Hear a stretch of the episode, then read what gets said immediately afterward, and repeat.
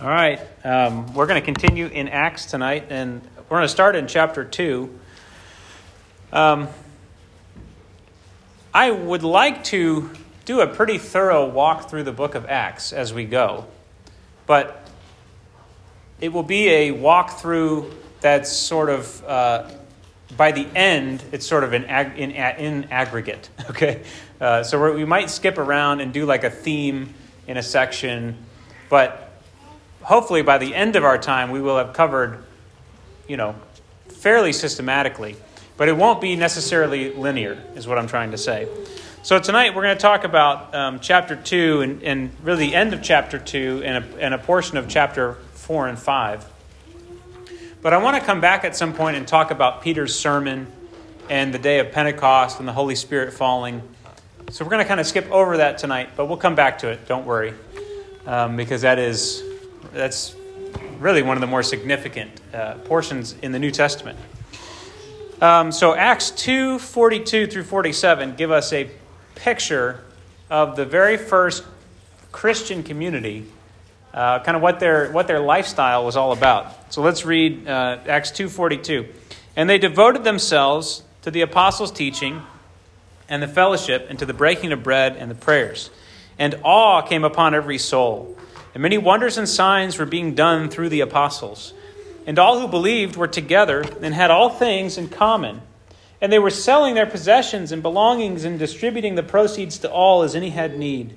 And day by day, attending the temple together and breaking bread in their homes, they received their food with glad and generous hearts, praising God and having favor with all the people. And the Lord added to their number day by day those who are being saved. I was reading that this week, and um, just like those 40 days of waiting, where Jesus appeared to the disciples and was speaking to them about the kingdom of God, just like that threw me back into the book of Exodus, where Moses went up on the mountain for 40 days to be with God, to receive the instructions for the tabernacle, to receive the law of God, the covenant of God, and the directions for living um, that threw me back. And so I was sort of had Exodus in my mind and Moses in my mind, and I came to this section, and it reminded me of another portion in Exodus that I want to go to. It's Exodus 35.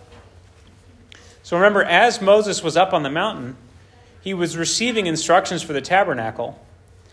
And um, this is a chapter that comes right after, um, well, they break the covenant and there's all of the stuff with the golden calf. But then they finally renew the covenant and we can finally get to work on the tabernacle. In uh, chapter 35, verse 4 says this Moses said to all the congregation of the people of Israel, This is the thing that the Lord has commanded. Take from among you a contribution to the Lord, whoever is of a generous heart. Let him bring the Lord's contribution gold, silver, and bronze, blue and purple scarlet yarns, and fine twined linen, goat's hair, tanned ram skins, and goat skins, acacia wood, oil for the light, spices for anointing, and on and on. And uh, skip down to chapter or verse 20.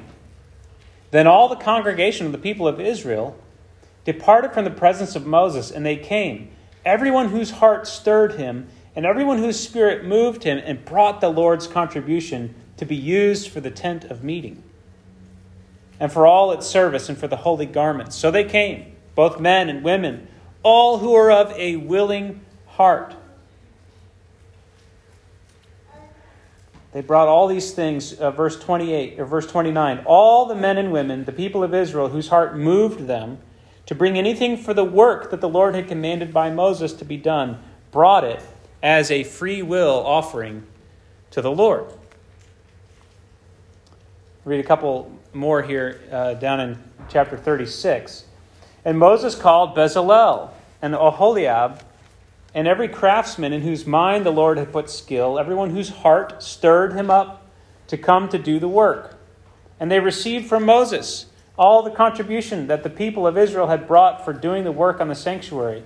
They still kept bringing him free will offerings every morning, so that all the craftsmen who were doing every sort of task on the sanctuary came each from the task that he was doing, and said to Moses, The people bring much more than enough for doing the work that the Lord has commanded us to do.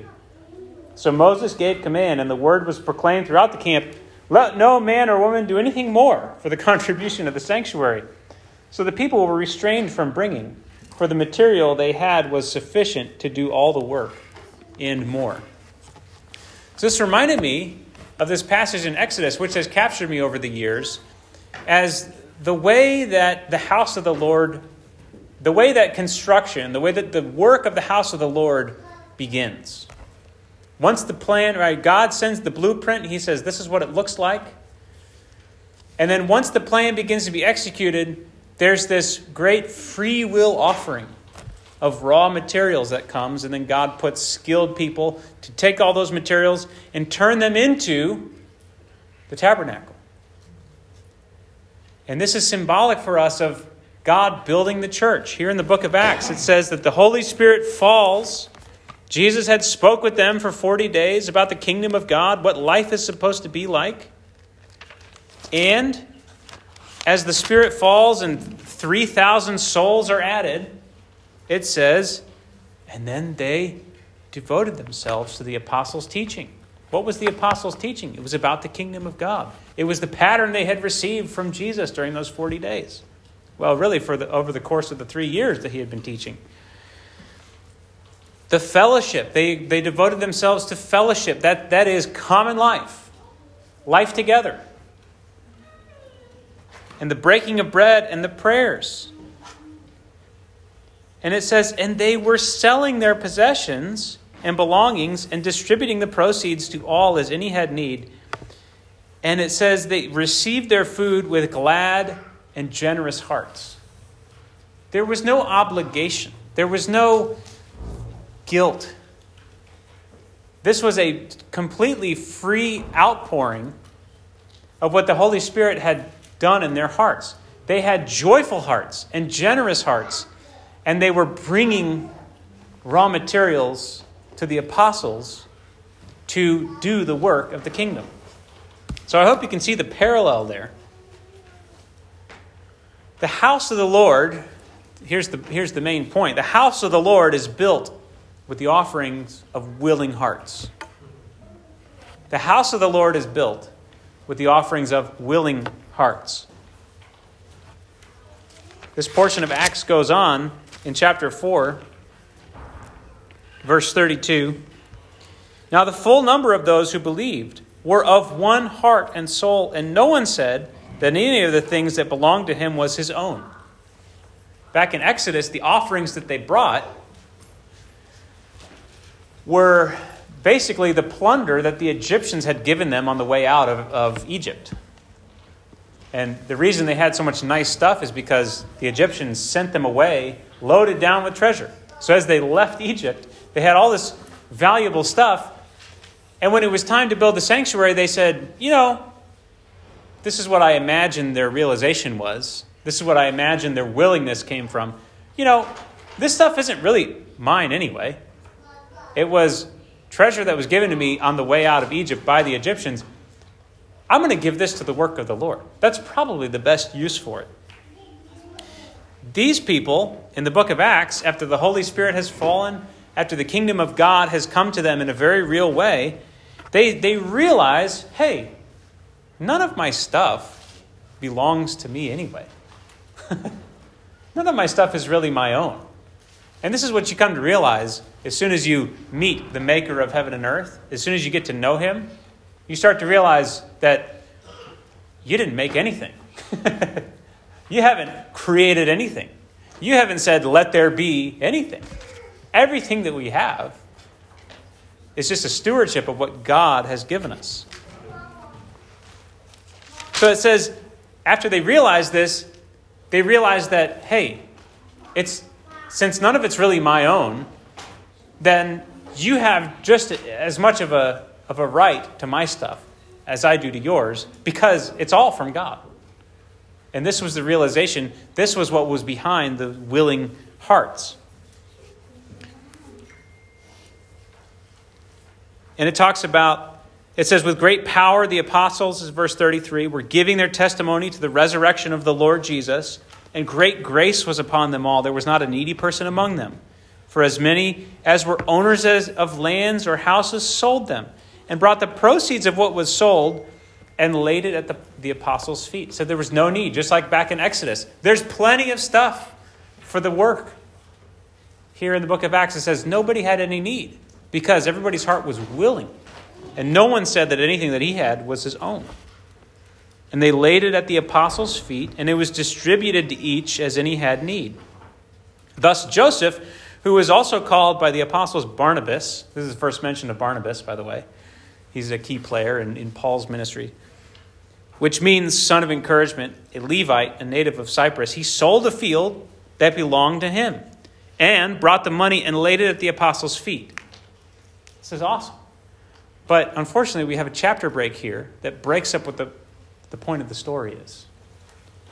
Barnabas, man, he sold a field and laid the proceeds at the apostles' feet. Let's skip the chapter break and keep on with the story. But a man named Ananias, with his wife Sapphira, sold a piece of property, and with his wife's knowledge, he kept back for himself some of the proceeds and brought only a part of it and laid it at the apostles' feet. Peter said, Ananias, why has Satan filled your heart to lie to the Holy Spirit?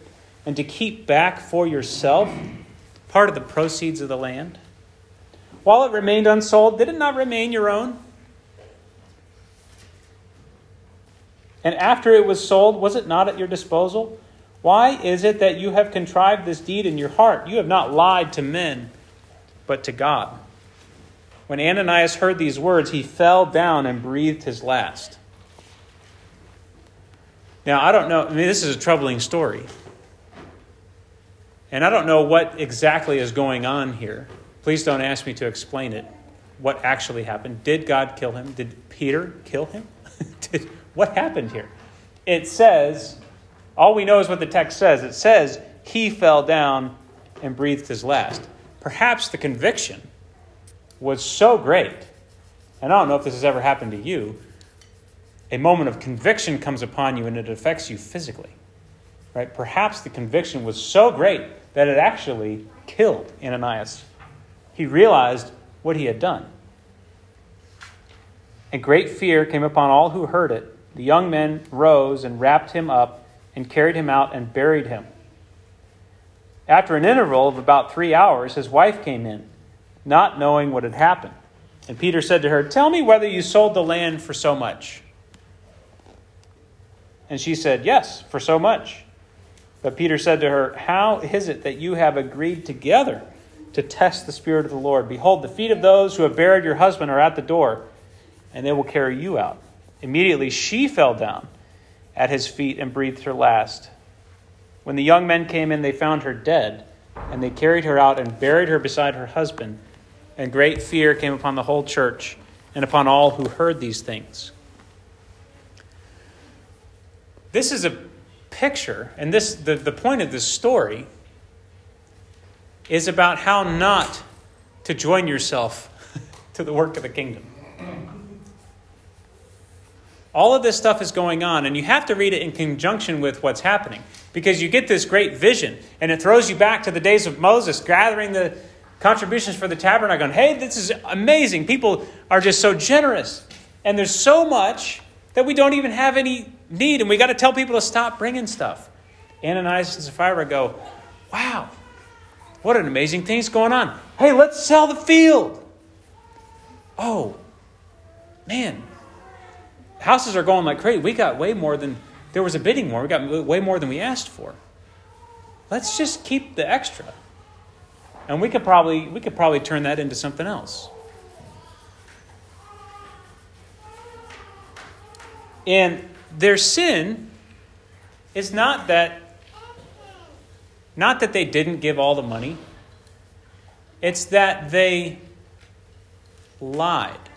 They kept back some for themselves. So apparently they had indicated either to God by a vow or to even Peter, we are going to give this much. And they made that known publicly, but privately, they held back for themselves. What's happening is they wanted to appear more generous and willing than they actually were.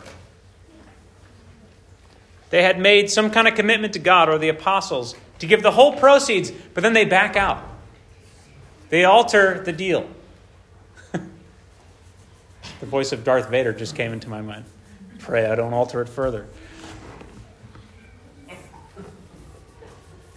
Their sin, it was a sin of darkness. It was a sin of hiding. It was a sin of ulterior motives, of private agendas, conflict of interest. And this is an ancient sin that has plagued the people of God from the point in time that there were two humans walking the earth. The presence of God cannot abide lying and hiding.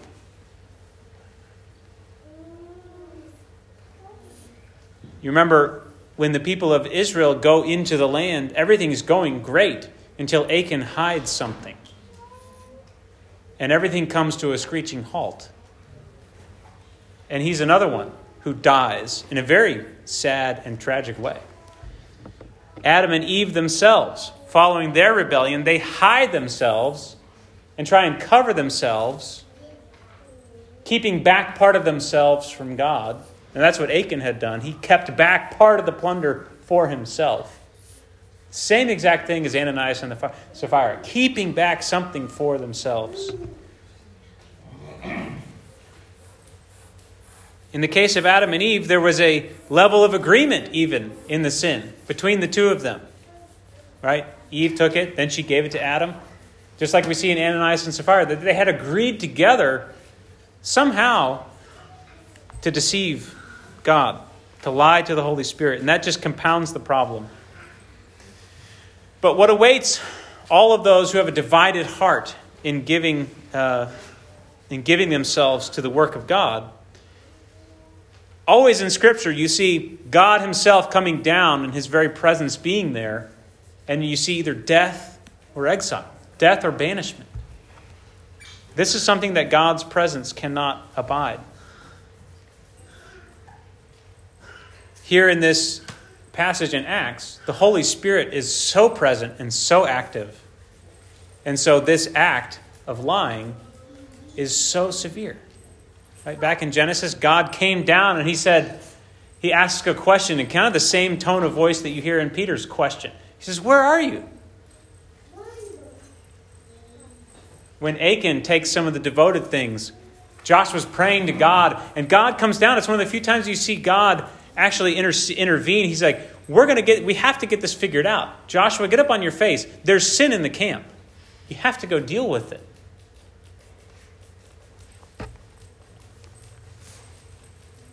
And so the house of the Lord is built with the offerings of willing hearts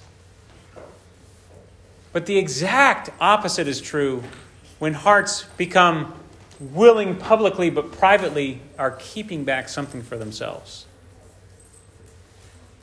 It does not promote the work, it does not meet needs. In fact, it brings death into the camp, into the people of God. Everything comes to a screeching halt because there's darkness. There is some part of this that is not totally willing and a free will offering to the Lord.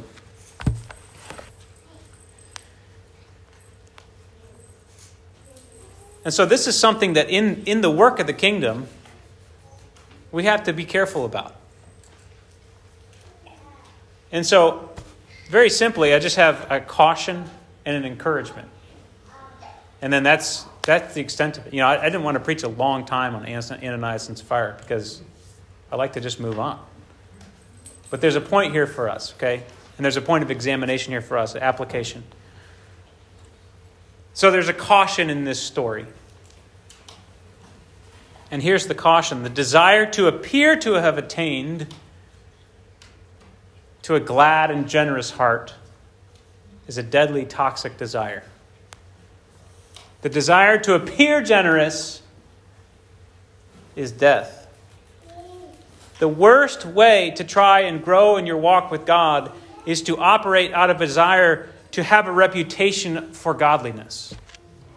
That's the very worst way to pursue godliness. To work on your appearance, to try and fit in. The very worst way to be generous is to, is to give publicly where people can see. To let your right hand know what your left hand is doing. Jesus says, don't give so that people can see. What good is that? what are you going to do? You've received your reward. They saw you. That's what you wanted. That's what you got.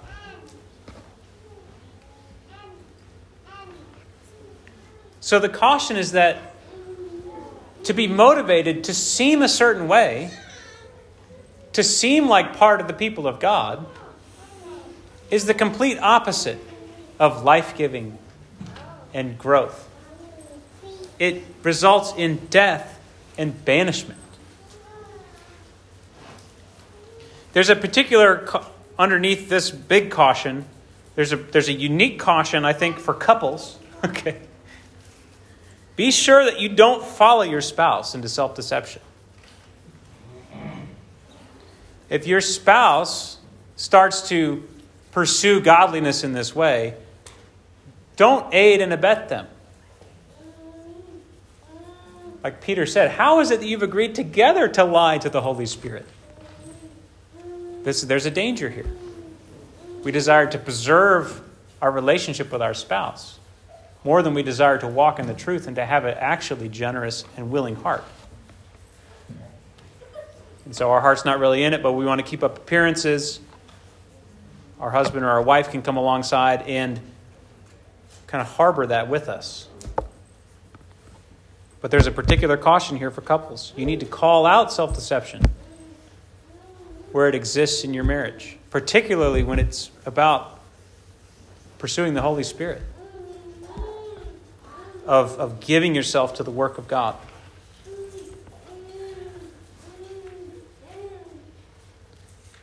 So there's the caution, right? And the caution is pretty sobering.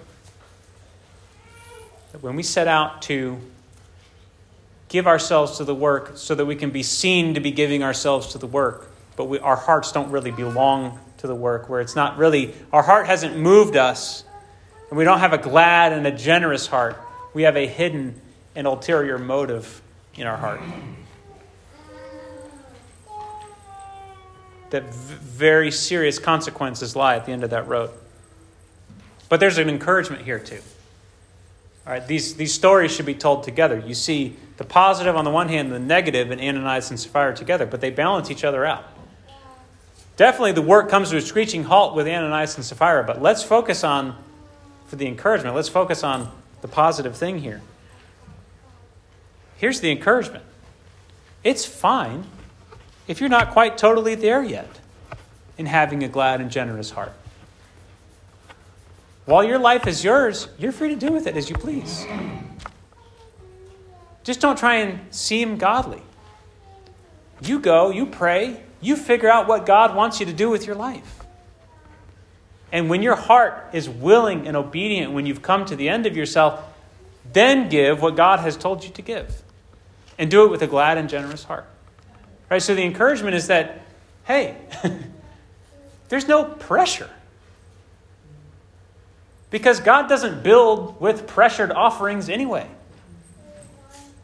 God doesn't build his kingdom out of your guiltily given offering. It doesn't do anything for the work.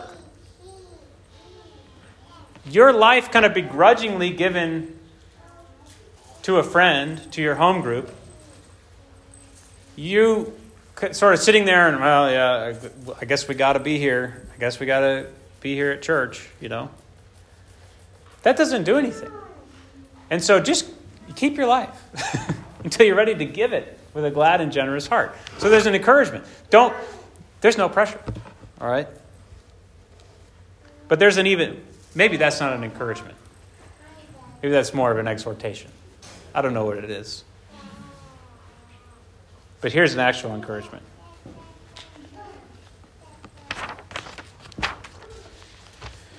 you remember the widow's mite? This was a story that Luke told in his gospel. The widow comes, she puts in two mites. Whereas the Pharisees come and they put in large offerings, but what they're doing is they're giving out of their abundance. Jesus says she's put in more than all of them. So the encouragement is this it's not the amount. It's not the amount that you give. And this is where Ananias and Sapphira fell into deception. Right? Hey, we're still giving quite a bit. Well, that's not really what the point is anyway. But it's the desperation and humility demonstrated by total surrender of our possessions and our belongings, of our very lives, of our time. It's the surrender of that that's valuable. It's not the quantity of that that's valuable. And so the good thing is that all God needs is the willingness in order to build his house. All he needs is complete willingness and a generous heart. And we have everything we need for the house of God to be built. Right? When we start to get and we play the quantity game, we play the comparison game, try and measure ourselves. And what we're doing is we're keeping back for ourselves as much as possible while still saying that we can, still, still being able to claim that we're giving ourselves to the work of God. God doesn't need that and He can't use that. He doesn't use it. All He needs is your total willingness. And it has nothing to do with how much you bring to the table, and everything to do with the way that you bring it to the table. Okay? You can be a widow with two mites, and God says, I can use that. I've been waiting for those two mites. Meanwhile, people are just pouring out offering after offering, and you see them and you get more and more guilty and more and more ashamed of yourself. And what they're doing is giving so that they can be seen. And you're contributing to their self deception because you see them and you go, Whoa, look how much you give. That's not, what, that's not how God builds his church. God builds his church with the offerings of willing hearts. Period. God builds his church, his household, with the offerings of willing hearts, and he makes beautiful things. Because what he, what he builds with is beautiful. The church is beautiful. Because there's a, a widow's mite here, there's a widow's mite there, and there's a widow's mite there. There's a there's a sincere, generous offering here. There's a sincere sacrifice here. And it's just so beautiful. And the house, as the disciples said, Jesus, look at all these beautiful stones on this temple. And he says, All of this is coming down. I have a house that you can't even imagine the beauty. And it's the offerings of willing hearts. But when that self gets, when, that, when the keeping back, when the lying starts to creep in, when the appearance bug bites us, everything comes crumbling down. All right, so there you can see the caution there, but there's also a deep encouragement here that all the pressure is off. We wait on the Holy Spirit. And we talked about purity of purpose last week. This is purity of purpose to wait until your heart, by the Holy Spirit, is moved to give yourself with a glad and generous heart. And generous, another way to translate that is simplicity. Right? There's simplicity. God wants us to be simple people. Yeah, we just gave it because He's good. That's a simple thing. I gave all of, Jesus gave all of Himself to me, so I give all of myself to Him. That's a simple way to live. That's a simple formula. And it's a beautiful one. It, it gets complex when we start to mix in all the different motives and all the different uh, appearance driven uh, contributions. All right? So, I want to encourage us that God doesn't need any of your striving. Of your attempt of your attempts to keep up with the rest of everybody else. He can't do anything with that actually. And it's a waste of everybody's time. But what he can use is when you just see how good he really is, when you recognize how much he really has just given you everything, and you offer it back to him as a sacrifice of praise. And so this goes for our time, our money, yes, our possessions, certainly our material possessions. This is that's kind of like level 1. But this is symbolic and indicative of the way that we relate to God in general. Do we really see ourselves as belonging to Him? Would we really open up a letter saying, Ben, a bond servant of Jesus, a slave of Jesus? Do we really see ourselves like that? Paul really saw himself like that. The apostles really saw themselves as servants of the Master. And that's a simple thing, but it's hard to get to. It's very hard for a rich person to enter the kingdom because of how much we have to offer. That's not what God needs. God needs those two mites. God needs those two things that are all we have to live on, so we think. And He says, Yes, I'm going to build my house. Amen? Let's pray.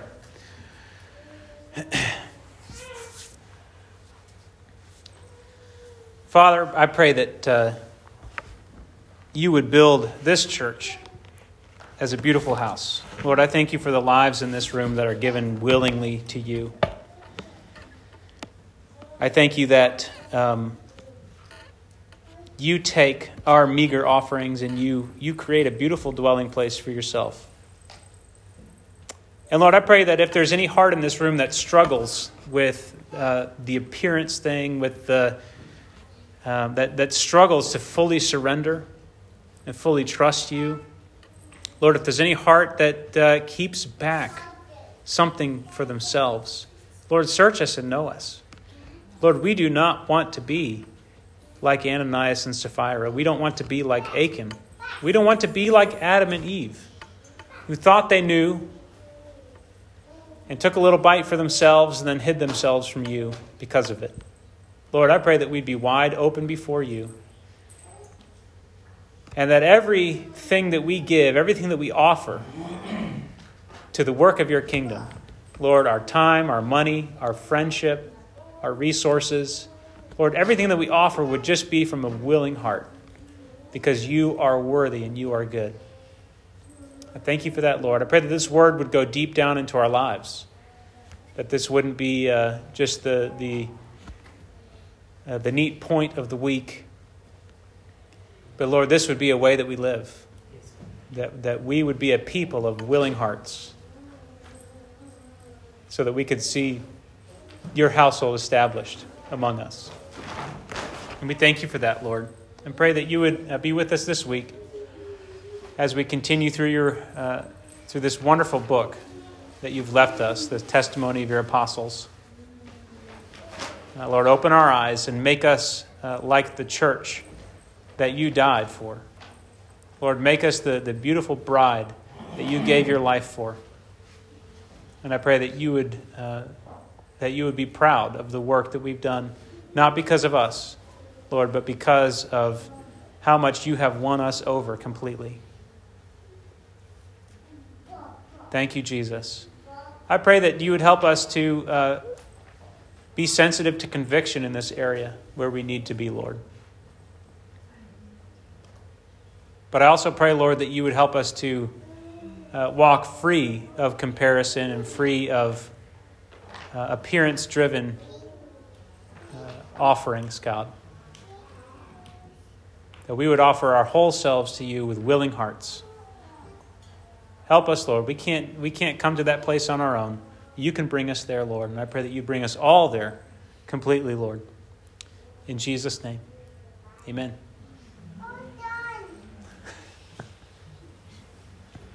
Amen.